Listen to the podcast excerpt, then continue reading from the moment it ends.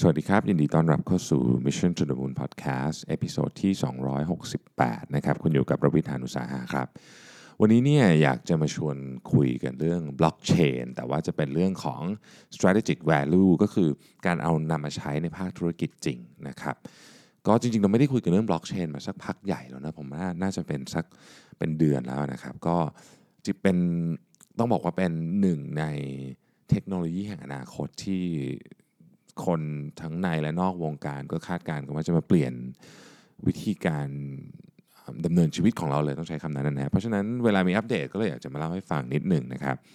ผมมีโอกาสได้อ่านอาร์ติเคิลอันหนึ่งของ McKinsey นะครับ ชื่อว่า Blockchain Beyond the Hype What is the strategic business value นะก็คือคือเขาก็มาพูดถึงว่าจริง ๆ แล้วอะเนี่ยพอมันผ่านมาสักพักแล้วคนก็เริ่มแบบ โอเคแหละเริ่มเข้าใจว่ามันคืออะไรนะครับตอนแรกๆก็อาจจะพูดกันเยอะด้วยความแบบเอออยากใช้บล็อกเชนใช้บล็อกเชนอะไรเงี้ยแต่เขามาติดตามเคสจริงที่ถูกนำไปใช้ 90 เคสนะฮะแล้วเขามาดูว่าเฮ้ยจริงๆตรงนี้เวลานำไปใช้แล้วเนี่ยมันมันมีมูลค่าหรือว่ามันสร้างคุณค่าเพิ่มทางธุรกิจได้จริง ๆ หรือเปล่า หรือว่าเคสต่างๆเนี่ยมันใช้ไม่ว่าจะเป็นกับธุรกิจหรือภาค รัฐเนี่ยเกิดอะไรขึ้นเราบ้างนะครับ ก็ข้อมูลนี้เนี่ยมีอายุประมาณ 6 เดือนนะก็คือออกมาเมื่อสักกลางกลางปี quarter สามนะฮะของปี 2018 ก็ยังถือว่าเป็นข้อมูลที่อัปเดตอยู่เนาะนะครับโอเค ตอนนี้เนี่ยเวลาพูดถึงบล็อกเชนนะสิ่งที่เรานึกถึงเยอะที่สุดก็คือคริปโตเคอเรนซีนะครับคริปโตเคอเรนซีก็ช่วงนี้ก็ ต้องใช้คำว่าเหมืองแตกนะก็คือว่าราคาลดลงมาเยอะมากนะครับ แต่ว่าก็ต้องก็มันก็มีคริปโตเคอเรนซีเนี่ยอย่างบิตคอยน์เนี่ยมูลค่ามันเคยขึ้นไปถึง2แสนล้านเหรียญนะในช่วงที่มัน peak ๆกันนะครับ แต่ตอนนี้มันลงมาเยอะแล้วนะฮะแต่ทั้งนี้ทั้งนั้นเนี่ยคริปโตเคอเรนซีเป็นเพียงหนึ่งในแอปพลิเคชันของบล็อกเชนนั่นเองแต่เป็นอันที่คนพูดถึงเยอะนะครับ ก็เลยก็เลยอาจจะหลายคนอาจจะเข้าใจด้วยซ้ำว่าบล็อกเชนคือบิตคอยน์จริงๆแล้วไม่ใช่ คือบิตคอยน์ก็เป็นหนึ่งในหนึ่งในสกุลคริปโต แล้วคริปโตก็เป็นหนึ่งในแอปพลิเคชันของบล็อกเชนแต่อาจจะเป็นอันที่เราได้ยินเยอะที่สุดนะครับ ทีนี้บล็อกเชนเนี่ยเป็น issue ที่ที่ถูกถกเถียงกันเยอะในระดับเวทีโลกเจอตัวอย่างเช่นที่ดาวอสเนี่ย World Economic Forum เนี่ยที่เขาไปที่ประชุมที่ดาวอสที่สวิตเซอร์แลนด์เนี่ยก็มีการทำ survey กับผู้นำทั้งจากภาครัฐและภาคเอกชนนะฮะเขาคาดการณ์กันไว้ว่าบล็อกเชนเนี่ยจะมี เหมือนกับเป็นส่วนแบ่งนะของ GDP นะครับของโลกเนี่ยประมาณ 10%ภายในปี 2027 ซึ่งถือว่าเยอะมากนะครับเอาแค่ 2 ปีที่ผ่านมานี้ก็มีคนพูดถึงบล็อกเชนเยอะมาก มี publication ที่เกี่ยวข้องกับบล็อกเชนออกมาเนี่ยประมาณสัก 500000 ชิ้นได้นะเยอะมากนะครับทีนี้เนี่ยมันก็มีอะไรอีกหลาย ๆ อย่างที่เราเห็นนะอย่างเช่น ICO นะครับ Initial Coin Offering ก็เป็นการขายคริปโตเคอเรนซีนะฮะ ช่วงปีที่ผ่านมาก็เยอะมากประมาณสักปีสองปีที่ผ่านมาเนี้ยประมาณ 5,000 ล้านเหรียญนะครับ แล้วก็บริษัทเทคโนโลยียักษ์ใหญ่อย่างเช่น IBM นะฮะก็ลงทุนในบล็อกเชนอย่างมากเลยนะครับ IBM เนี่ยลงทุน 200 ล้าน US ดอลลาร์เนี่ยลงไปในธุรกิจบล็อกเชน พวก internet of things นะฮะก็คือเป็น IoT ที่เป็นที่เป็นบล็อกเชนใช้บล็อกเชนไปเป็นแกนหลักในการพัฒนาเทคโนโลยีนะครับ แล้วก็มีคน เป็นหลักพันเลยอะที่ทำงานอยู่เฉพาะกับเรื่องนี้นะฮะ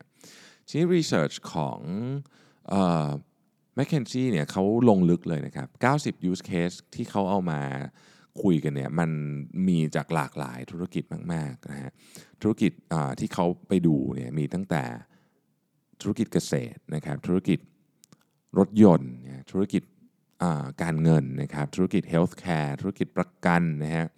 ธุรกิจการผลิต ธุรกิจเหมือง ธุรกิจอสังหาริมทรัพย์นะครับภาครัฐนะฮะค้าปลีก เทคโนโลยี media ต่างๆ แล้วก็รวมไปถึง utility ส่วนพวกโครงสร้างพื้นฐานต่างๆเนี่ยนะครับที่เราใช้กันอยู่ทุกวันเนี่ยนะฮะทีนี้เนี่ยในในการเล่าของ McKinsey เนี่ยนะครับก็เขาเอาผลมาเล่าอะนะผลมาโอเค หลังที่เขาไปทำการศึกษามาแล้วเนี่ยมันมันมีข้อมูลที่น่าสนใจอะไรบ้างนะครับ มีอยู่ด้วยกันทั้งหมด 3 เรื่องนะครับ อันที่1เนี่ย บล็อกเชนเนี่ยไม่ได้เป็นการไม่ไม่ได้มาเพื่อทำลายตัวกลาง เพียงแค่อย่างเดียวอย่างที่เราคิดแอบตอนแรกในเวลาเราคุยถึงบล็อกเชนเราจะรู้สึกว่าเออมันคือการเอาตัวกลางออกไปนะคือทุกคนสามารถทำ transaction กันได้เองนะครับในการใช้เคสจริงๆเนี่ยไม่ได้เป็นอย่างนั้นซะทั้งหมดนะครับแล้วก็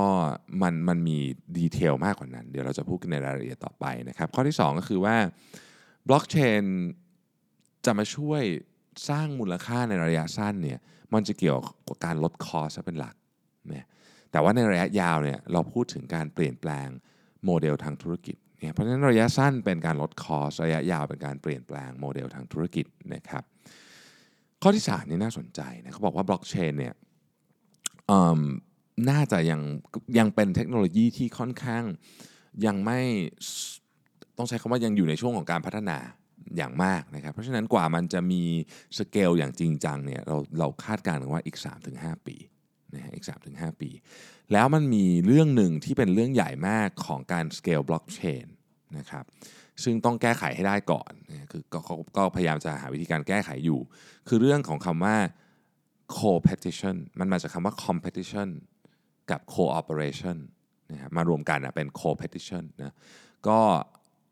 มันเพราะว่าการทำบล็อกเชนมันจะต้องสร้างมาตรฐานขึ้นมา แต่ว่าในธุรกิจที่มีการแข่งขันแล้วก็สูงแล้วก็มีมีผู้เล่นที่หลากหลายเนี่ยบางทีการสร้างมาตรฐานร่วมกันไม่ใช่เรื่องง่ายนะครับไม่ใช่เรื่องง่ายอะทีนี้ก่อนที่จะก่อนที่จะลงไปถึง detail ของ 3 ประเด็นที่ m c k เคนซี่เขาพบมาในเรื่องของบล็อกเชนเนี่ยเราก็ต้องมากลับมาย้อนคุยกันนิดนึงนะครับว่า ตกลงแล้วบล็อกเชนเนี่ยมันคืออะไรกันแน่นะครับ เอา concept อีกทีหนึ่งจริง ๆ เราก็คุยกันไปหลายครั้ง แต่ว่าทุกครั้งที่กลับมาทบทวนเนี่ยผมก็รู้สึกว่าเออเราก็ได้รู้อะไรเพิ่มขึ้นมาอีกนิดหนึ่งนะครับบล็อกเชนเนี่ยเป็น ledger หรือเป็น database ก็ได้นะครับเป็นเป็นคิดง่ายเป็นสมุดจดอันหนึ่งสมุดบันทึกสมุดบัญชีอะไรเงี้ยนะครับเป็นข้อมูลที่เป็นเชิง database ก็ได้นี่นะฮะมันถูกถูก แชร์กันใน network ที่จะเป็นสาธารณะก็ได้ เป็นส่วนตัวก็ได้นะครับแล้วก็แต่ละ node ก็คือแต่ละจุดที่ใช้เนี่ยมีก๊อปปี้ของไอ้สมุดอันเนี้ยอยู่คนละอันนะเพราะฉะนั้นเนี่ยมันจะไม่มีจุดที่สมมติว่าจุดนี้ล่มไป แล้วข้อมูลจะหายไปอันนี้ไม่มี เพราะว่ามันมีคนใช้เต็มไปหมดเลยนะครับ ทีนี้แต่ละข้อมูลแต่ละชิ้นเนี่ยนะฮะเมื่อเกิดสมมติเกิด transaction ขึ้นนะฮะสมมติมี สมมติคนถอนเงินสมมตินี่นี่คือสมมติว่านี่คือบล็อกเชนที่ใช้ในธุรกิจการเงิน มีคนถอนเงินปุ๊บนะครับข้อมูลอันนี้เนี่ยมันจะถูก encrypt นะฮะถูกเข้ารหัสนะครับแล้วก็เรียกมันว่าเราเรียกมันว่าบล็อกนะครับบล็อกอันนี้จะถูกผูกเข้าไปกับหรือใส่เข้าไปในเชนนะฮะของประวัติการบันทึกก่อนหน้านี้ คือสมมติว่ามันมีมาก่อน 100 อัน อันนี้ก็จะเป็นอันที่ 101นะครับ100 อันเนี่ยก็คือเชนใช่ไหมเป็นเชนต่อกันมา 100 อันนะครับ แล้วก็ข้อมูลอันใหม่เนี่ยหลังจากที่ถูกเข้ารหัสแล้วนะครับ ก็จะเป็นบล็อกเข้าไปต่อกับไอเชนนี้นะฮะเราก็เลยเลยเรียกมันว่าบล็อกเชนนั่นเองนะครับแอบทีนี้เนี่ยการที่จะแอดข้อมูลใหม่เข้าไปได้นะครับ มันก็จะมีกระบวนการในการ validate ข้อมูลต่างๆนะครับ ซึ่งการทำแบบนี้นะฮะมันจะป้องกันไม่ให้เกิด ฟรอดหรือว่าการที่เป็นคล้ายๆกับบันทึกซ้ำกันอะไรพวกนี้นะครับ โดยทั้งหมดทั้งมวลนี้นะที่พูดมาทั้งหมดเนี่ยไม่ต้องการตัวกลางหรือ central authority อย่างในกรณีของของอการโอนเงินในอดีตอะเราต้องเราต้องมีธนาคารถูกไหมถ้าเป็นกรณีนี้ ถ้าเป็นสมมติว่าสาธารณะหมดเนี่ย concept มันก็คือไม่ต้องมีตัวกลางก็ได้นะครับแต่แต่เดี๋ยวก่อนไม่ใช่ว่ามันจะใช้ไปในวิธีนั้นแบบเดียวเดี๋ยวเดี๋ยวเราจะมาคุยกันในรายละเอียดว่า financial institution เขาก็ใช้บล็อกเชนนะครับทำอะไรเดี๋ยวเดี๋ยวมาเล่าให้ฟังนะฮะทีนี้เนี่ยตัว ledger เองนะครับมันก็สามารถที่จะโปรแกรมไปเป็นทำสิ่งที่เรียกว่า smart contracts ได้นะครับ smart contract เนี่ยเป็นการเอา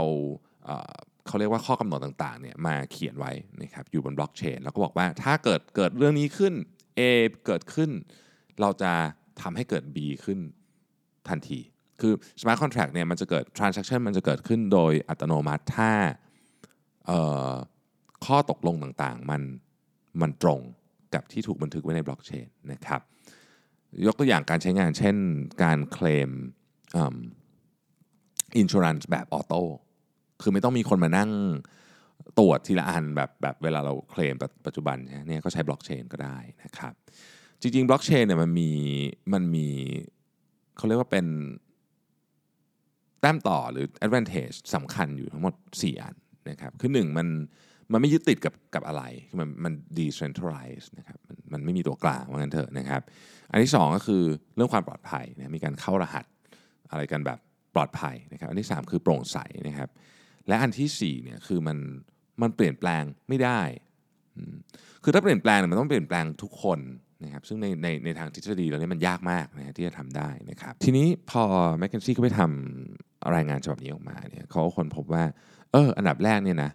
มันมีสิ่งที่คนจำนวนมากเนี่ยเข้าใจผิดเกี่ยวกับบล็อกเชนอยู่เหมือนกันนะครับเอ่ออันที่หนึ่งเนี่ยมีคนเข้าใจว่าบล็อกเชนคือบิตคอยน์ซึ่งเมื่อกี้ผมพูดไปแล้วนะบิตคอยน์เนี่ยเป็นหนึ่งในคริปโตเคอเรนซีนะครับและคริปโตเคอเรนซีเป็นหนึ่งในแอปพลิเคชันของบล็อกเชนนั่นเองนะเพราะฉะนั้นบิตคอยน์ไม่ใช่บล็อกเชนนะครับข้อที่ 2 คือความเชื่อนะบอกว่าบล็อกเชนเนี่ยดีกว่า Database แบบดั้งเดิม นะครับ ต้องบอกว่าก็ไม่ใช่อย่างนั้นซะทีเดียวนะบล็อกบล็อกเชนข้อดีของบล็อกเชนเนี่ยมันมามันมากับ trade-off ที่ใหญ่คือมันมากับกับ cost ที่เยอะเหมือนกันนะครับในบางกรณีหลายกรณีเนี่ยการเก็บ Database แบบวิธีเก่าอาจจะ work กว่านะครับบล็อกเชนมันจะ work เมื่อมันถูกใช้ในสภาพแวดล้อมที่ความเชื่อใจกันมีต่ำนะฮะแล้วก็ หรืออยู่ในสภาพแวดล้อมที่คนจะซื้อขายแลกเปลี่ยนกันเนี่ยมันไม่สามารถทำได้โดยมีตัวกลาง อันนี้บล็อกเชนจะเหมาะ แต่ไม่ใช่ทุกกรณีที่จะดีกว่า database แบบเดิมนะครับอันต่อไปก็คือความเชื่อที่ว่าบล็อกเชนเนี่ยไม่สามารถถูกเปลี่ยนแปลงได้นะครับซึ่งในความเป็นจริงแล้วเนี่ยก็คือเมื่อกี้เราก็บอกไปนะว่ามันเปลี่ยนแปลงไม่ได้ในความเป็นจริง ถ้าว่ากันตามทฤษฎีแล้วอะมันเปลี่ยนแปลงได้นะครับ แต่ว่าคนที่จะเข้าไปเปลี่ยนแปลงข้อมูลอันนี้จะต้องเข้าไป เปลี่ยนแปลงข้อมูลเกิน 50%ของ computing power ของ network นั้น ซึ่งมันยากมากไงแต่ว่าถามว่าทำได้ไหมก็ก็อาจจะทำได้ก็ได้นะครับ ข้อที่ 4 ความเชื่อที่ว่าบล็อกเชนปลอดภัย 100%เนี่ยนะฮะคืออันนี้ก็ไม่ไม่ถูกซะทีเดียวอีกเหมือนกัน คือบล็อกเชนเนี่ยตัว data คือตัวตัว core เทคโนโลยีของของบล็อกเชนเนี่ยมันมันยากมากที่จะแก้ไขอย่างที่บอกเนี่ยแต่ว่าบล็อกเชนเนี่ยมันมีแอปพลิเคชันที่ไปต่อไง อันนี้แฮกได้นะฮะแล้วก็มีคนถูกแฮกไปแล้วด้วยนะฮะข้อที่5บล็อกเชนเนี่ยมีความเชื่อว่าเป็นคล้ายๆกับเครื่องมือในการ Verify ความจริงนะครับอ่าทีนี้ต้องบอกว่าโดย concept แล้วเนี่ยมันก็ถูกออกแบบมาให้เป็นอย่างนั้นนะเนาะสมมติว่าสมมติว่าผมผลิตของอะไรสักอย่างเนี่ยแล้วมันมันทั้งหมดทั้งทั้ง supply chain สามารถ track ได้นะครับ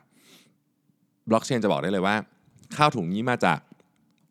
ที่นาตรงไหนนะครับเมื่อไหร่อะไรอย่างเงี้ยนะฮะอันนั้นคือคอนเซ็ปต์ของมัน แต่ในความเป็นจริงก็คือว่าบล็อกเชนเนี่ยไม่สามารถที่จะเข้าถึงข้อมูลที่เป็น external output ได้ หมายความว่าข้อมูลของบล็อกเชนจะจริงแค่ไหนมันขึ้นอยู่กับ input ของ Data ที่เข้ามานะครับถ้าเป็นพวก digital asset อย่างเงี้ยอันเนี้ยค่อนข้างจะ บล็อกเชนเข้าถึงข้อมูลได้หมด แต่ถ้าเขาเรียกที่ของที่เป็นเรื่อง off-chain ยกตัวอย่างเช่นเมื่อกี้ข้าวอย่างเงี้ยนะฮะ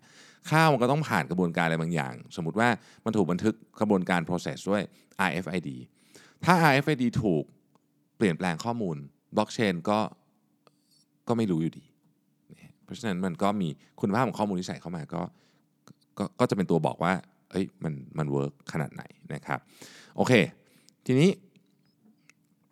เราก็มาดูว่าสิ่งที่เขาเจอมานะครับในเรื่องของ Insight ในการเอาบล็อกเชนมาใช้เนี่ยมีอะไรบ้างนะฮะอย่างที่บอกว่าข้อที่1เนี่ยบล็อกเชนไม่จำเป็นที่จะต้องเป็นแบบเฮ้ยตัดตัวกลางทิ้งไม่หมดเลยนะครับเพื่อที่จะสร้าง value แต่อย่างแต่เพียงอย่างเดียวนะครับจะว่าไปแล้วเนี่ยนะฮะแม้ว่าอันนี้จะเป็นสิ่งที่คนอาจจะรู้สึกว่ามันเป็นแบบนั้น แต่ว่าเคสที่เอามาใช้จริงๆเนี่ยเคสที่เอามาใช้จริงๆเนี่ยโดยเฉพาะในในระยะ สั้นตอนนี้คือคือเป็นเป็น short term ช่วงนี้เนี่ยนะครับ commercial model ที่น่าจะ work นะครับจะเป็น permission blockchain ไม่ใช่ public blockchain คือไม่ได้เปิดสาธารณะนะฮะอย่างอย่างที่เปิดสาธารณะคือ Bitcoin เนี่ยเปิดสาธารณะ แต่ว่าบล็อกเชนจำนวนมากเนี่ยถูกนำมาใช้แบบที่เรียกว่า permission blockchain นะครับก็คือเป็นเป็น network ที่เป็นเป็น private นะฮะ แล้วก็คนที่จะเข้ามา edit คนที่เข้ามาอะไรอย่างเงี้ยก็ไม่ใช่ไม่ใช่ทุกคนต้องมีต้องมีสิทธิ์ถึงจะเข้ามาได้นะครับไอ้ private permission blockchain เนี่ยสามารถทำให้ธุรกิจขนาดเล็กขนาดใหญ่เนี่ยสามารถดึงมูลค่าจากจากตัวบล็อกเชนได้นะครับ อันเนี้ย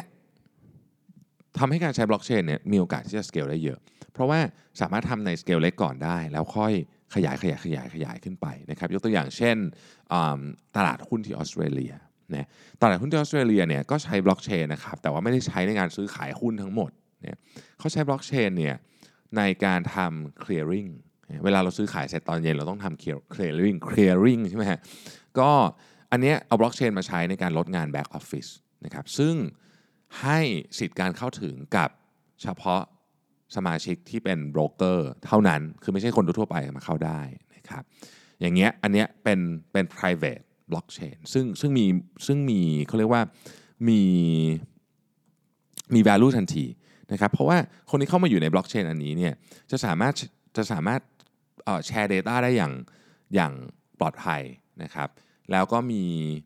มี control ด้วยว่าจะแชร์ให้ใครนะครับ เมื่อไหร่ยังไงนะฮะ หรืออย่าง IBM กับ กับ Maersk Line ที่เป็นบริษัทเรือเนี่ยนะครับเป็นชิปปิ้งที่ใหญ่สุดในโลกเนี่ยก็ร่วมมือกันนะครับในการทำ blockchain trade platform นะแพลตฟอร์มอันนี้เนี่ยให้ให้คนที่อยู่ในในใน supply chain ของธุรกิจชิปปิ้งนะครับที่จะสามารถทำเขาเรียกว่า transaction ได้แบบ real time นะครับไอเอกสารต่างๆ อะไรที่เคยทำเนี่ยก็ก็มาทำบนนี้นะครับซึ่ง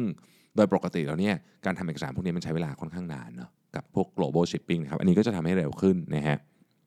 ข้อที่ 2 ที่ m c k เคนซี่เจอก็บอกว่า โอเคบล็อกเชนเนี่ย value ของมันเนี่ยนะครับในระยะสั้นเนี่ยมันคงจะเป็นเรื่องของการลดต้นทุนเป็นหลักนะ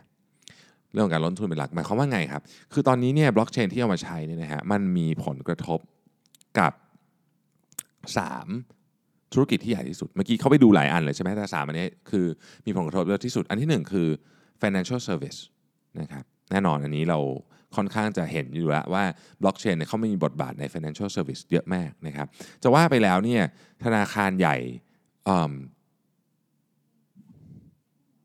90%เนี่ยในทั้งยุโรปอเมริกาเหนือและออสเตรเลียเนี่ยก็มีการทดลองการใช้บล็อกเชนแล้วนะครับ ธุรกิจที่ 2 คือ ภาครัฐนะครับและธุรกิจที่ 3 คือ healthcare นะครับเราลองมาดู financial service หน่อยว่าบล็อกเชนเนี่ยเป็นไงบ้างครับคือต้องบอกว่ากิจกรรมหลักเลยแล้วกันนะครับ core function เนี่ยนะฮะของ financial service คือการตรวจสอบและโอนถ่ายข้อมูลนะครับและสินทรัพย์นะครับซึ่งมันคือมันคือเขาเรียกว่ามันเป็น core เทคโนโลยีของบล็อกเชนเลย เพราะฉะนั้นตอนนี้เนี่ยนะฮะตอนนี้เนี่ย บล็อกเชนถูกนำมาใช้ใน financial service เพื่อลดสิ่งที่เป็น pain point อะอาทิ cross border payment การจ่ายเงินเกี่ยวกับนำเข้าส่งออกนะครับหรือ trade finance ต่างๆ พวกนี้ ซึ่งไอ้พวกนี้เนี่ยเอา blockchain base มาใช้เนี่ยมันช่วยลด cost ฮะมันช่วยลด cost เพราะฉะนั้นมันมีประโยชน์ระยะสั้นแบบนี้นะครับหรืออย่างใน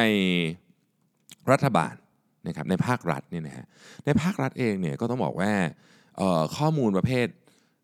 ใบเกิดนะครับเรื่องภาษีนะฮะเรื่องของอะไรต่างๆ พวกนี้เนี่ยมันสามารถถูกจัดระเบียบอยู่ในระบบแบบ smart contract ได้ ซึ่งสามารถทำให้เขา trace ได้ง่ายขึ้นนะครับราคาถูกลงในการ trace นะครับแล้วก็แน่นอนที่สุดคือมีความปลอดภัยมากขึ้นนะฮะก็ต้องบอกว่าตอนนี้เนี่ย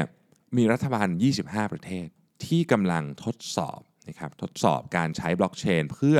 นำมาใช้ในการทำเรื่องของ identity record นะครับนำมาใช้ในการ ทำเรื่องของ solution ที่เกี่ยวกับประชาชนนะที่เกี่ยวกับประชาชนในประเทศนะครับ ซึ่งทั้ง 25 ประเทศนี้เนี่ย pilot program ทั้งหมดเนี่ยมีสตาร์ทอัพที่เป็นภาคเอกชนเนี่ยหนุนหลังอยู่คือคือเรียกว่าให้เทคโนโลยีกับรัฐบาลนะฮะอันสุดท้ายคือ healthcare นะครับ healthcare เนี่ยมันถูกนำมาใช้ในตอนนี้เนี่ยก็คือ การแลกเปลี่ยนข้อมูลนะครับระหว่าง โรงพยาบาลประกันตัวคนไข้เองนะครับ นักวิจัยคุณหมออะไรต่างๆพวกนี้เนี่ยนะฮะคือการแลกเปลี่ยนข้อมูลพวกนี้เนี่ยในอดีตเนี่ยมันยุ่งมาก สมมติเราจะไปโรงพยาบาลหนึ่งแล้วเรามีประวัติอีกโรงพยาบาลหนึ่งเนี่ยโอ้โหวุ่นวายมากนะครับแต่ปัจจุบันนี้เนี่ยข้อมูลพวกนี้ก็สามารถเริ่มที่จะถูกโอนถ่ายกันได้ง่ายขึ้น ในอนาคตต่อไป ธุรกิจที่เกี่ยวข้องกับ healthcare เนี่ยข้อมูลของคนไข้จะมีหรือของเราเองเนี่ยนะครับจะมีมูลค่าสูงมาก เช่น เราสามารถอาจจะ อนุญาตให้บริษัท research นำไปใช้ แล้วเราก็คิดเงินเขาอะไรอย่างเงี้ยได้นะฮะอะไรต่างๆ พวกนี้ เพราะฉะนั้นข้อมูลเหล่านี้เนี่ยจะเป็นจะเป็น tradable product เนี่ยแล้วก็ถ้าเกิดมันไปรวมกับ IoT เซนเซอร์ต่างๆเนี่ยนะครับข้อมูลจาก IoT จัดการแบบบล็อกเชนเนี่ยก็จะกลายเป็นวิธีการหา เขาเรียกว่า consumer preference แบบใหม่เลยนะคือคือมันจะถูกนำไปใช้ในในสเกลที่ใหญ่มากนะครับทีนี้เนี่ยต้องบอกว่า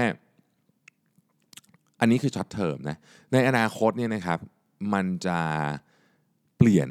ธุรกิจ business model ไปเลยพูดง่ายๆก็คือบล็อกเชนเนี่ยจะเข้ามาอาจจะเปลี่ยนแปลงวิธีการโฆษณาของของแบรนด์ต่าง ๆ ไปเลยว่าแบบเฮ้ยเราอาจจะ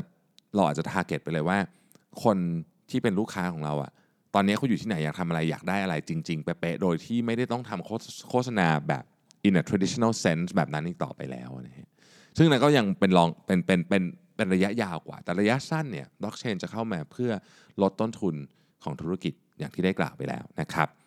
อันสุดท้ายฮะคือถึงแม้ว่าเราจะพูดถึงบล็อกเชนเนี่ยเยอะมาก ๆ ตอนนี้เยอะมาก ๆ นะครับ แต่ว่า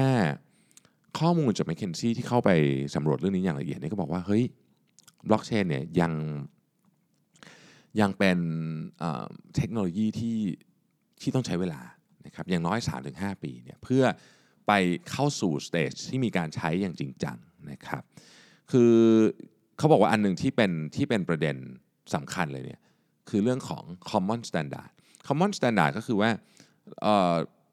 สมมุติว่าเราจะเอาบล็อกเชนไปใช้ในการซื้อขายที่ดินนะครับ common standard จะต้องถูกกำหนดโดยรัฐบาลหรือหรือกรมที่ดินอะไรเงี้ยแต่ว่าอันนั้นคือภาครัฐไงไม่ยาก แต่ว่าถ้าเกิดเป็นภาคเอกชนเนย นะครับเป็นภาคเอกชนเนี่ยนะครับอย่างอายกยกตัวอย่างธนาคาร ธนาคารเนี่ยเขาก็มีคอนซอร์เตียมนะครับเขามีธนาคาร 70 ธนาคารเนี่ยมารวมกัน แล้วก็แล้วก็มันเป็น Open Source Financial Grade Blockchain นะครับเรียกว่า Coda Blockchain Platform เนี่ยก็คืออันนี้เขาก็ตกลงกันได้ว่าจะใช้อันนี้ ทีนี้หน่วยงานที่เกี่ยวข้องกับเรื่องนี้นะครับ regulator ต่างๆเนี่ยมี มีปฏิกิริยาไงบ้างกับเรื่องบล็อกเชนนะครับอย่างที่สหรัฐเนี่ยนะครับสำนักงานควบคุมการซื้อขายหลักทรัพย์หรือ SEC เนี่ยก็ก็ให้ ICO เนี่ยนะครับมาอยู่มาอยู่ภายใต้การควบคุมของสำนักงานแล้ว นั่นหมายความว่าอ่อ ICO เนี่ยต้องเวลถ้าจะออก ICO ต้องมีการต้องต้องต้องมีการ filing อะนะฮะผ่านผ่านเหมือนกับผ่านกรอตอย่างเงี้ยนะครับแต่ว่าในในอีกหลาย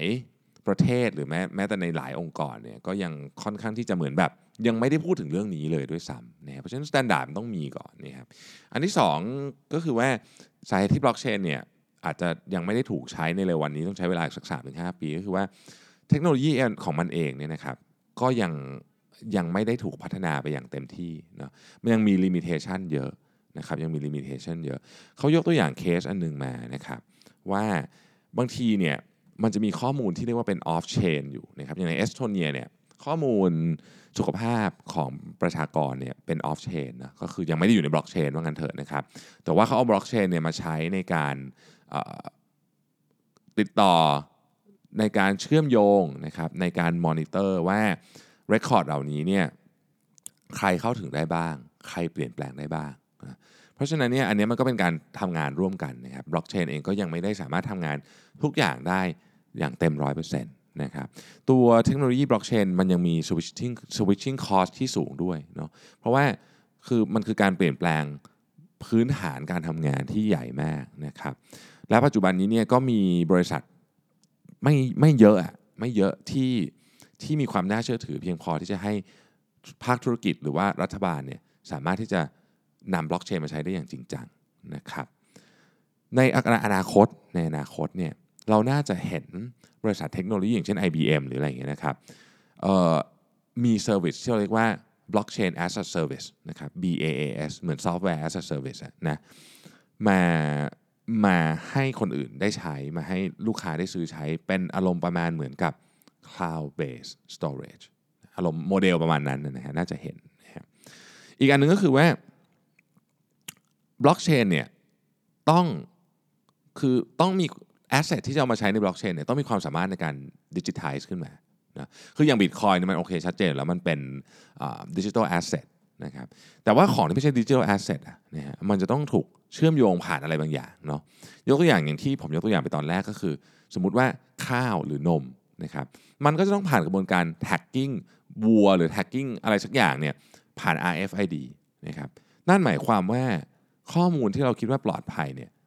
ก็อาจจะไม่ปลอดภัยก็ได้ เพราะว่ามันอาจจะไปถูกเปลี่ยนแปลงใน stage ของการทำ RFID ก็ได้นะครับอันสุดท้ายคือ coopetition paradox นะฮะ coopetition อย่างที่บอกก็คือมาจากคำว่า cooperation บวกกับ competition นะครับบล็อกเชนเนี่ยเเวลาใช้ในภาครัฐก็ก็ไม่เป็นไร เพราะว่ามีมีคนมีคนเดียวที่กำหนดนะฮะแต่พอมาใช้ในภาคเอกชนเนี่ยมันไม่ได้ง่ายไปซะทั้งหมด เพราะว่าบางทีเนี่ย เวลาจะทำเหมือนกับข้อตกลงร่วมกันนะครับ มันจะมีมันจะมีข้อที่แบบเหมือนกับเออมันเป็นการแข่งขันกันด้วยในขณะเดียวกันเราก็ต้องมาร่วมมือกันเพื่อให้เรื่องนี้มันเกิดขึ้นนะฮะในเคสแบบนี้เนี่ยในหลายธุรกิจเนี่ยมันยากที่จะเกิดขึ้น มันต้องมีสปอนเซอร์หลักนะครับแล้วสปอนเซอร์หลักเนี่ยก็มักจะเป็นสมาคมที่ดูแล คือมันต้องเป็นต้องเป็นธุรกิจที่ที่แข็งแรงจริงอย่างธนาคารเมื่อกี้ที่เขาทำได้เพราะว่าเขามีองค์กรกลางที่ชัดเจนเนาะนะครับ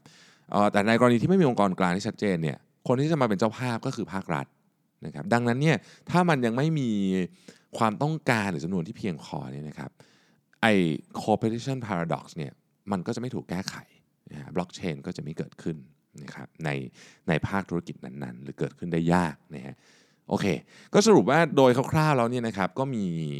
มีความเคลื่อนไหวเหมือนกัน เพราะว่าการเข้าไปลงไปทำ research กับเคสจริงถึง 90 เคสเนี่ยก็ทำให้เราเห็นเทรนด์ ในอนาคตเหมือนกันผมขอสรุปอีกครั้งหนึ่งนะครับว่า m c k เคนซี่พูดว่าอะไรบ้างนะครับหนึ่งบล็อกเชนเนี่ยไม่จำเป็นจะต้องไปแบบทำลายตัวกลางอย่างเดียวนะบางทีมันเอามาใช้ในใน private network นะครับแล้วก็มีประโยชน์มาก แต่ว่าอันนี้คือระยะสั้นนะครับระยะยาวมันจะถูก apply ไปเป็นพวก business model ใหม่ๆนะอันที่ 2 คือบล็อกเชนเนี่ยในระยะสั้นเนี่ยการโฟกัสของภาคธุรกิจคือมาลดคอสนะครับและข้อที่ 3 ก็คือบล็อกเชนเนี่ย ยังต้องใช้เวลาสัก 3-5 ปีเนี่ย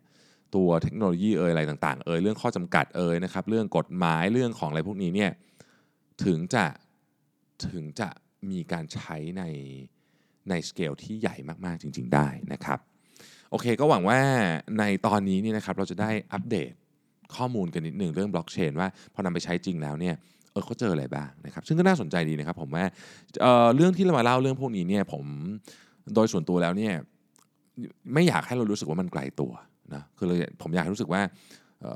ในในวันหนึ่งเราอาจจะมีโอกาสที่ได้นำพวกนี้มาใช้หรือเข้ามาเกี่ยวข้องกับชีวิตเรานะครับ เราจะได้มีเหมือนกับจุดเริ่มต้นในการไปศึกษาต่อได้นะครับ โอเคสำหรับวันนี้ก็ขอบคุณทุกท่านมากนะครับ ที่ติดตาม Mission to the Moon Podcast เราพบกันใหม่ในวันพรุ่งนี้ครับ สวัสดีครับ